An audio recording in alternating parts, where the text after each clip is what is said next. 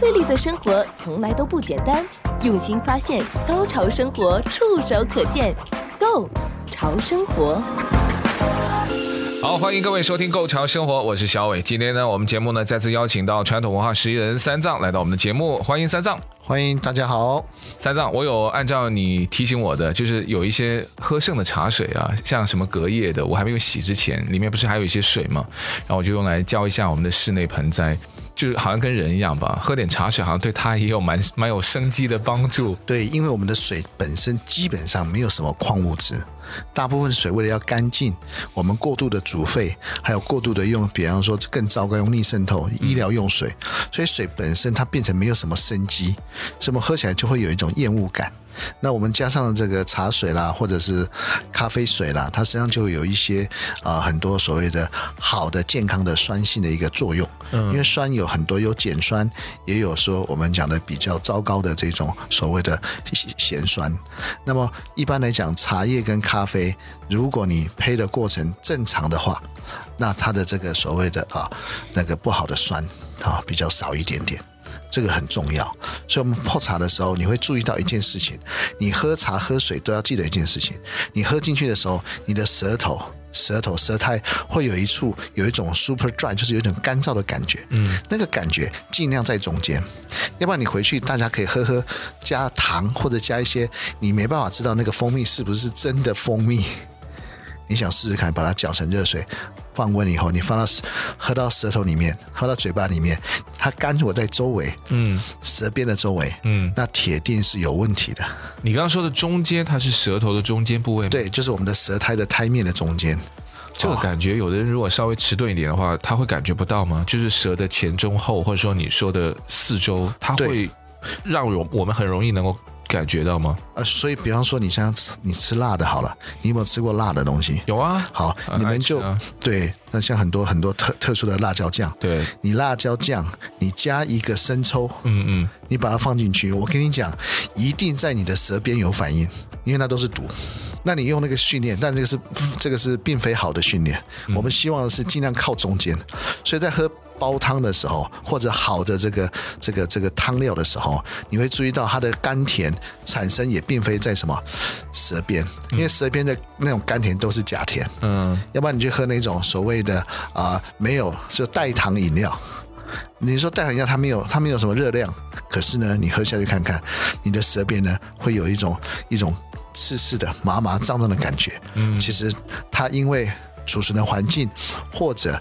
跟什么样的食材搭配，其实它也变成一种类似一种半放射性的毒性物质。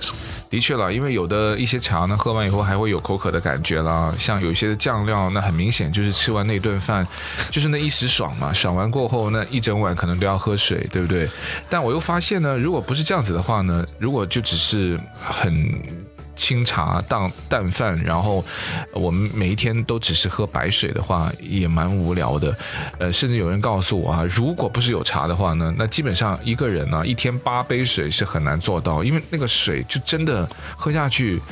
一点味道都没有，于是就有了一些什么风味的气泡水啦，或者说没有气泡也即使是有风味的，或者说没有风味的，它也会帮你加一些气泡，就是让一些啊，我知道喝水是好，那我们还是需要让我们能够喝得进去，就跟植物一样啊，我们猛在浇水哦，原来它也不喜欢喝白水，喝一些茶水，虽然我们不是喝隔夜的，但原来也会有茶，这个真的会对我们喝水有帮助吗？有味道的水就变成了茶了，所以这就是一开始我们的啊。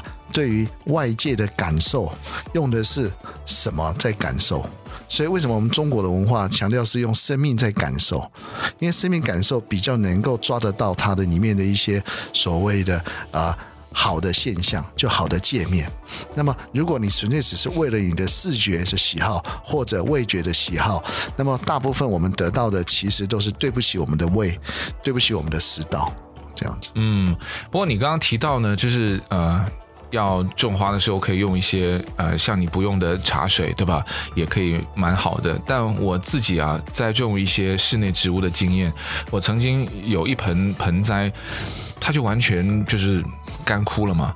但反正它也就是。这样子了，所以我就、呃、死马叫什么死马当活马医吧，对不对？呃，一般来讲，像这种，我们都鼓励大家把所有吃不完的水果、水果、水果皮综合搅一搅以后，嗯、它很很很大的生机。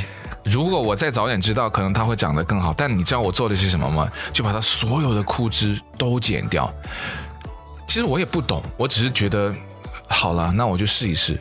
没有想到，它现在是变成我家里面唯一，呃，其中之一了，就长得非常好的一棵室内植物。但中间经历了很长一段时间，它几乎就是要死掉的，我都没有再理它。但我还是坚持浇水。我就说，我要不要做一个实验？有的东西它是可以把一些不要的枯的把它剪掉之后，它会焕发出一些的新生。呃，所以像我最近，我们可能都很不可以避免的，就是关于战争，对不对？对。那战争。每个人的压力都很大。那虽然不是在美国打，也好像跟我们没有太直接的关系。你有感觉到你身边的人周围感受到这种因为这种局部战争而带来的压力吗？呃，这样讲好了，因为地球这个自转公转这种战争的氛围，在空气中我们一定可以感受得到。再来，现在网络的讯息的发达，加上这个媒体的一个炒作，所以把小事当大事，把大事当非常大的事情。所以说，我们的讲话如果带一点警告作用，那么今天这个问题就比较简单。但是呢，我们其实大家都带着一种恐吓作用的媒体，所以大家越听是越紧张。嗯、我没有一个朋友没有紧张的。嗯，虽然在在。在这个欧洲的荷包还是紧张他们的一些 其他的东西。那紧张大概分为两个方面，第一个就是说他对未来的一种情绪的管控。嗯，因为我们人哦，这个情绪它会经过。讨厌、愤怒跟喜欢，它大概就三种选项。那这三种选项里面呢，你随便看到一个东西呢，你一定是三种里面的之一。嗯，那你想想看哦，你任何一个新闻这种媒体播报以后，你觉得你会站在喜欢，还是站在愤怒，还是站在讨厌？你很难站在喜欢，大部分会站在愤怒跟讨厌。嗯，所以愤怒跟讨厌这种氛围传递出去以后，它就像一种媒介一样，就像传染病一样，所以传传传传以后。完了，大家接受了这件事情会让我们怎样愤怒？这件事情会让我们讨厌，而并非让我们喜欢。因为中间还有媒体操作，它连让你喜欢都没有。嗯，因为战争战并非好事，但是这中间有很多我们没办法知道的事情。如果我们用讨厌跟愤怒来看待这个事情，而没有用一个怎么样用一个平和的心情来看这个事情，未必是喜欢。我们没有这个选项，所以大家就是互相传递恐慌。嗯，所以这个压力是很大的。费力的生活从来都不简单，用心发现，高潮生活触手可见 Go 潮生活。不过我最近有看到一个蛮独特的理论，这个理论呢，如果再延伸一下，可以像三藏你提到的，算是一个喜欢的角度。怎么讲呢？他说，一个世界发展到一定的。层次或者发展到一定的阶段呢，很多都是已经固有了，你很难打破。一场战争呢，它就有一点像一个，比如你把一块居家的玻璃打破了，可是我们家的玻璃没有打算要换，但因为玻璃坏了。打破了，那我可能就要找这个换玻璃的公司。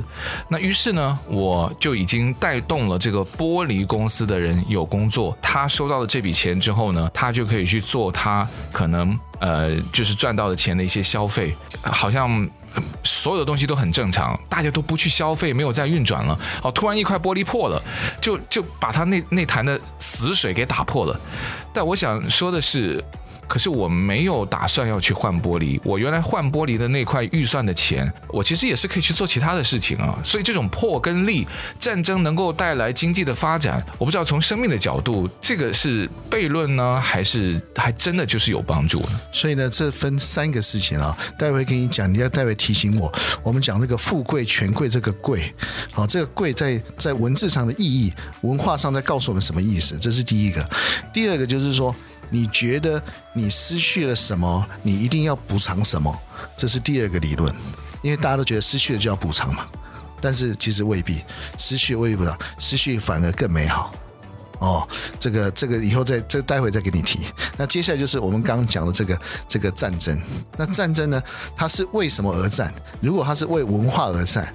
那么这中间还有很多可取的，可是他为了奴役他人而战，或者是因为我不愿意、没有愿意被他人奴役而战，那这种战争是恐怖的，因为南北战争就是这样来的，嗯，奴役而战。嗯，所以你你去看这个战争很接近这种叫为奴役而战，并非是要奴役对方或者被对方奴役，这个很难解释。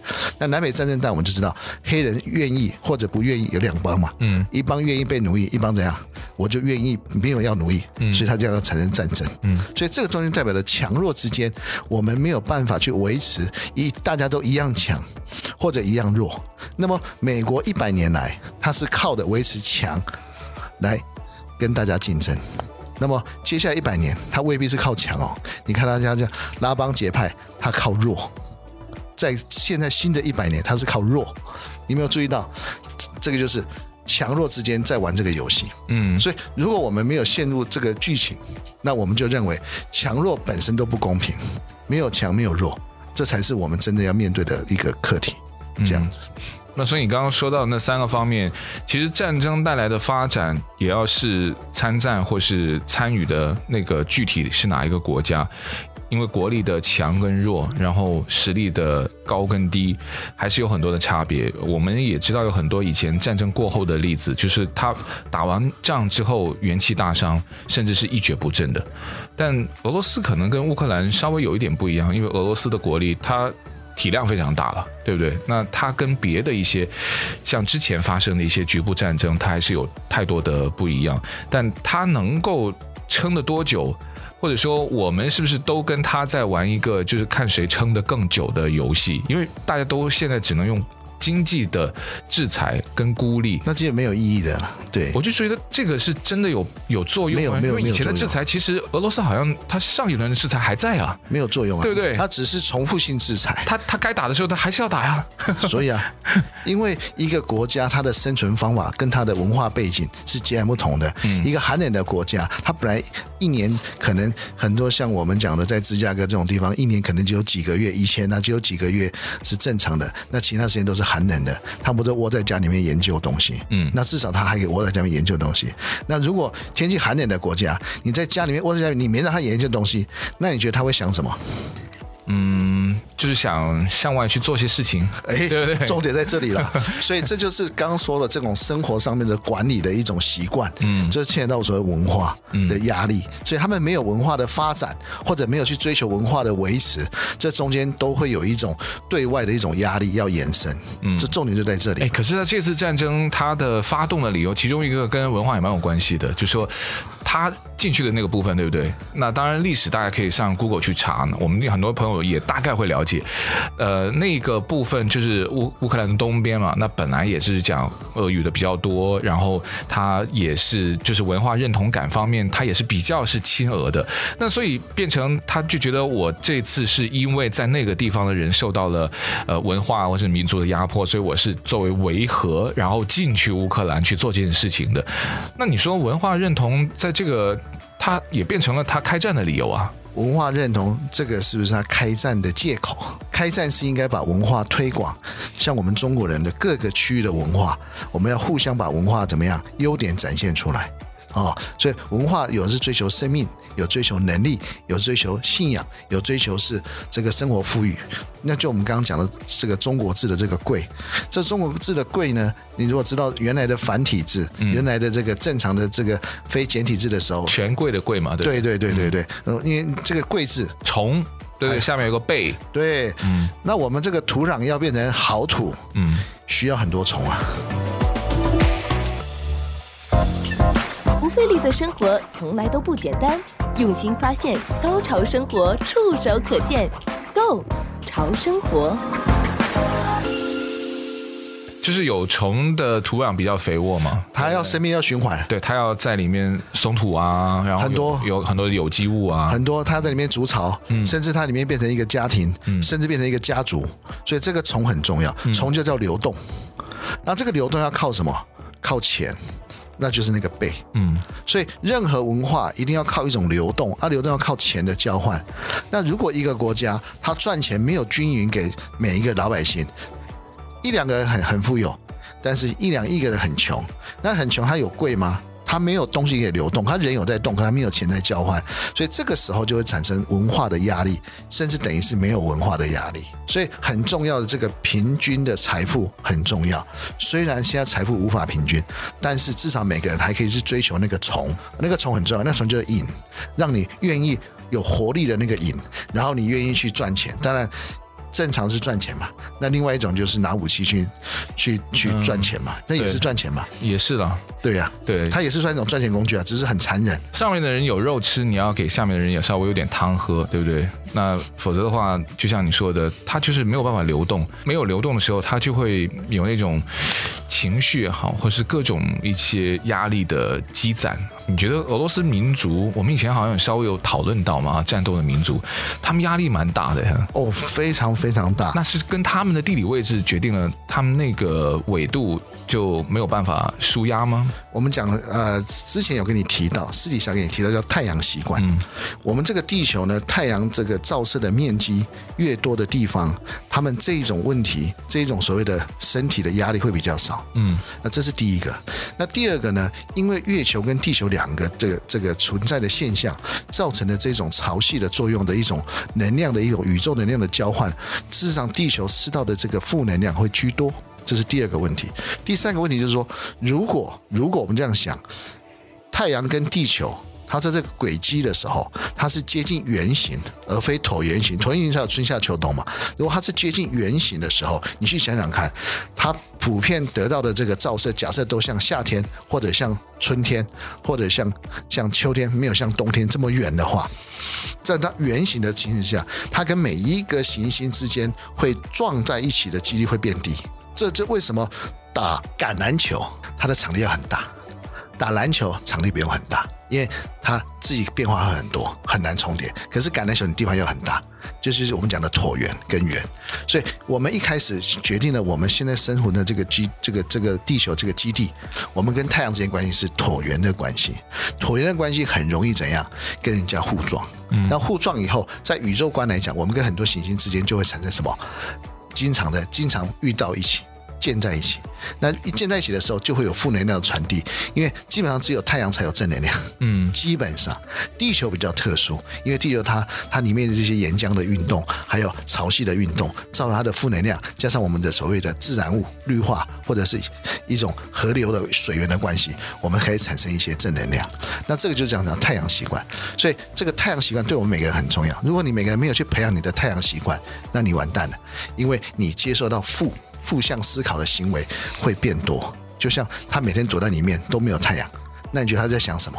他一定想很多你无法想象的事情。嗯，他想说你们在外面会欺负我，可是呢，外面根本没有人，因为他没有太阳，所以他身体上就有一种一种忧郁或者一种所谓的暗黑或者是一种比较阴暗的想法，就会自然跑出来。哎，这就是战斗民族啊！听起来战斗民族。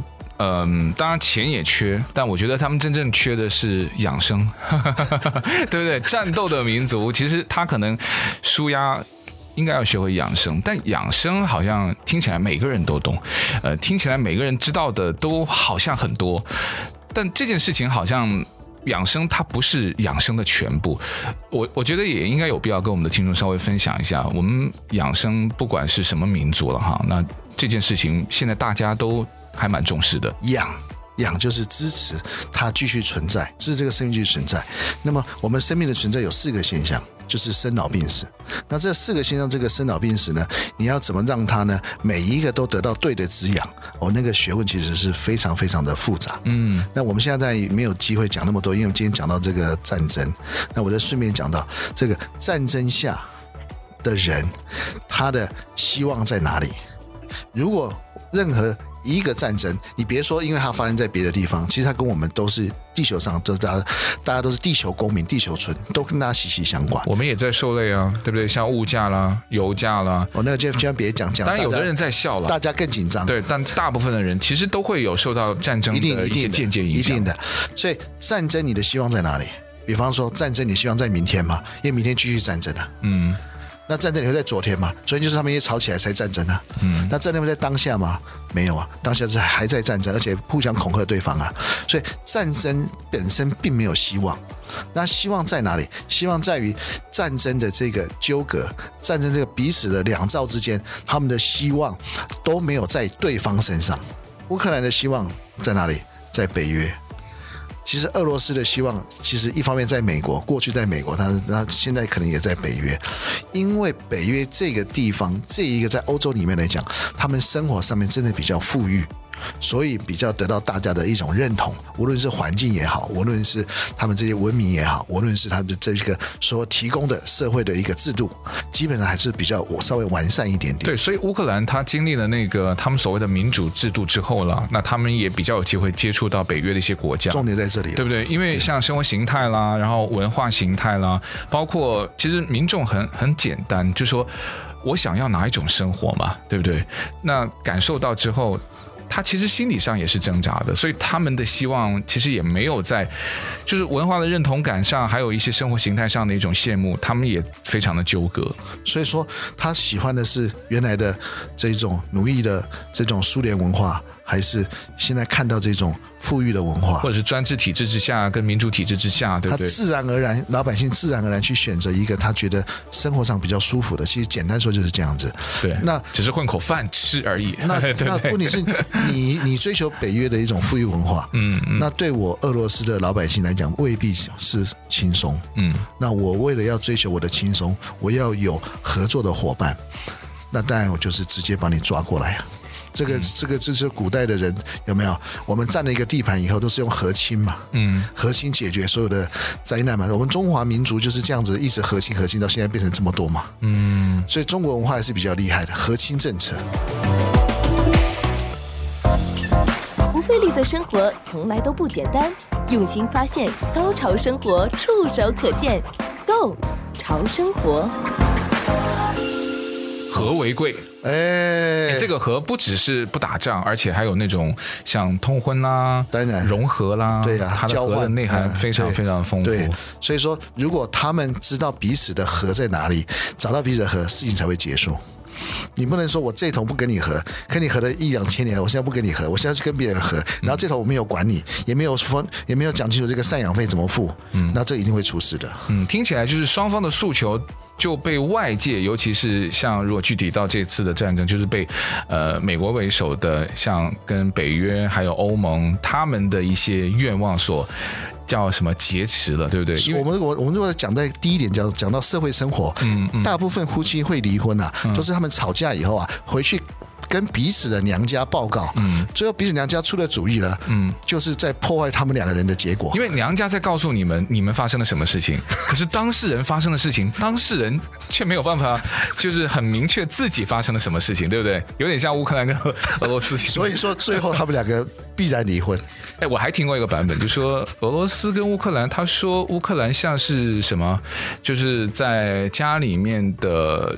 妻子，然后呢，俄罗斯就像哦不，应该是反过来吧。俄罗斯是妻子，然后呢，乌克兰比较像这个渣男，就说他在外面，你看有享受过什么欧洲的一些，就是他有见过外面的一些东西。对，好了，那你又忘记了当年俄罗斯跟乌克兰那种，呃，当然。更早一点，就是他们本来就是一个国家嘛，对不对？苏维埃联邦，对不对？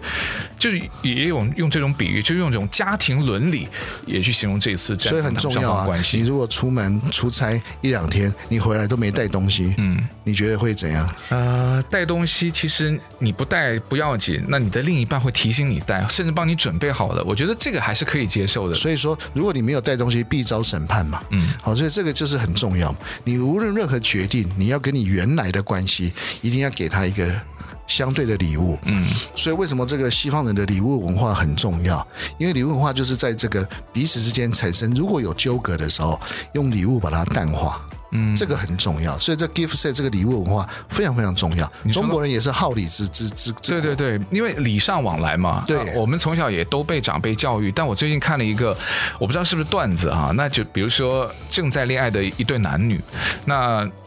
本来约好了就上男方家，然后去吃饭，就是见家长。其实他们只是男女朋友了，嗯、他们只是说要见到父母。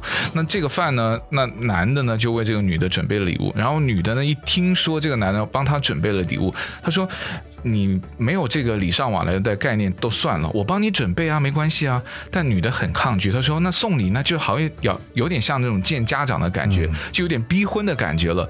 所以这个礼还。”不好掌控。你想想，你现在你看现代人对于礼，他还会有一种觉得，哦，我一送了礼，就好像觉得我要去加入了某一种的关系，或是承认某一种的关系。你觉得这个礼是被过度解读了吗？所以这个礼很重要。礼它讲的是一个人跟神的一种互动关系。如果说我们还记得我们人。有一个硬体叫人性，我们有一个软体叫神性。其实大部分这个礼尚往来，这个礼其实是跟我们身上的神性在交流。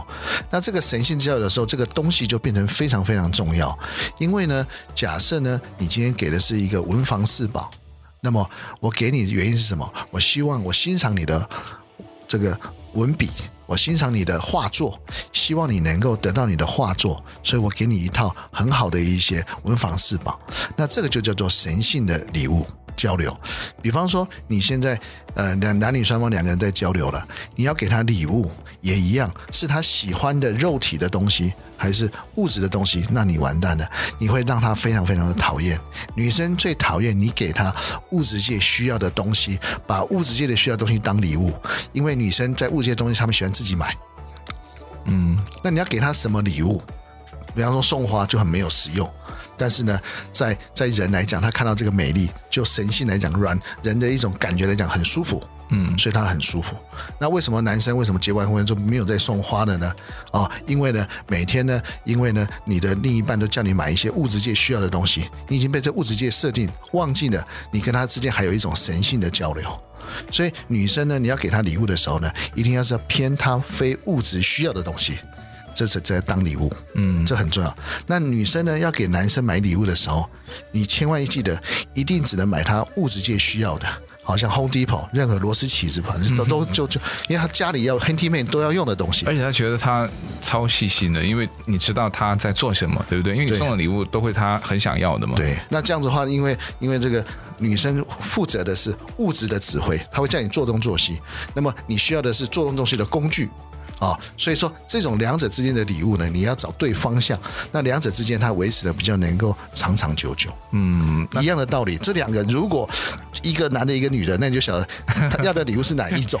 对，其中一个负责理想，另外一个负责现实。对，但是两个现在都很理想。对，理想跟现实最怕就是有距离。我觉得理想跟现实两种概念，它如果能够达成一种共识，它算是一种完美的组合。现在就是没有人希望他们达成共识。是，嗯，重点在这里。那他们自己也昏了头。对，其实我们稍微理性一点，你就看到了，有人特别想他，最好能够再打。对。这个瞎起哄的当然占大部分，嗯，可是刚刚说过，两者之间一定要从理想跟物质面，或者是现实面，两个要去找两个可以 deal 的东西，而并非只是找物质的 deal 或者找理想的 deal，那没有答案的。所以老公老婆有压力，还是不要去找娘家哦。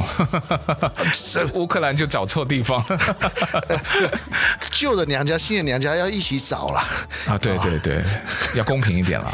我只能这样讲啊，如果需要。需要遣散费，需要赡养费，一定要算的了。嗯嗯，你说真的压力挺大的，压力挺大的，而且这样的压力就造成人很理想的在在希望一个很好的结果，但是在实际上根本没有面对现实。嗯，这是一个很糟糕的，现在离婚率这么高的原因。嗯嗯，也谢谢三藏今天带了一壶好茶来帮我舒压。呃，我看到你这样子哦，这个气色非常好，就很高兴。对，我也非常觉得喝完之后有一种舒。压的感觉。下次我们的节目呢，还请三藏跟我们说说这个茶怎么舒压。下次啊，今天我怎么知道正好是这个主题？对对对，然后听说咖啡也可以舒压，我也想知道哈。因为这个以前我帮人家就是特别去调这种减压的咖啡，嗯，哦，这个当然经过实际上也运用的非常好，嗯，哦，这以后再慢慢跟大家解释这个东西，因为接下来这个物质的需求，大家的口感跟欲望一定要减下来。刚刚讲过了，物质跟理想，你要找对的一个配套，然后让自己能够舒服。好，那今天我们就聊到这边，再次谢谢传统文化十一人三藏，谢谢，谢谢，谢谢大家。你们会记得你十四年前做过什么事情吗？可能十四天之前发生的事情也不一定记得很清楚吧。可是呢，我还非常清晰的记得十四年前呢、啊、，IQ Laser Vision 的林殿凯医师，他帮我两只五百度的近视眼呢恢复到二十二十清晰的视力，所进行的镭射治疗里每一个的细节，而且十四年前的那一天。完全改变了我的人生。那 IQ 他们提供很仔细、很认真的治疗前的检查，他们有最先进的治疗仪器。我记得在手术当天十五分钟的过程啊，林医师他的超薄角膜瓣专利技术，还有他超级丰富的经验，就让我感觉特别的放松，而且那种特别的信任。你知道医生跟病人之间那种信任感是多重要？那他会告诉我他下一步要做什么，然后怎么做。治疗之后的第二天呢，我就已经可以开车上班了。十四年都过去了，我的视力目前还是保持二十二十，所以我真的非常感激林殿凯医师，我也非常推荐。那他的整个团队都非常的贴心和专业。那事前的检查，他们会让你知道你是不是适合做镭射视力矫正，那还有提供最适合你的治疗方案。那我也非常推荐大家，如果你是想摘掉眼镜的，或者是你有任何的视力的问题，你都可以尽快联系他们去预约一个免费的、非常必要的检查。他们现在在加州已经有十四家的诊所了，提供国语啦、粤语、台语、英语、西班牙语、韩语、越南语多种语言的服务。那如果你预约之后呢，告诉他是听小伟或者是构潮生活啊、Podcast 啊，任何就是反正提到我啊，介绍你们去的话。那如果提到是小伟介绍你，或是听啊购潮生活 Podcast 呢，他们会给你额外的折扣和惊喜。好了，详细的这个联系方式，还有他们的这个网址，我都放在了我们的 Podcast 的资讯栏上面。那如果有需要的听众呢，你就可以点击下面打开查看详细的讯息。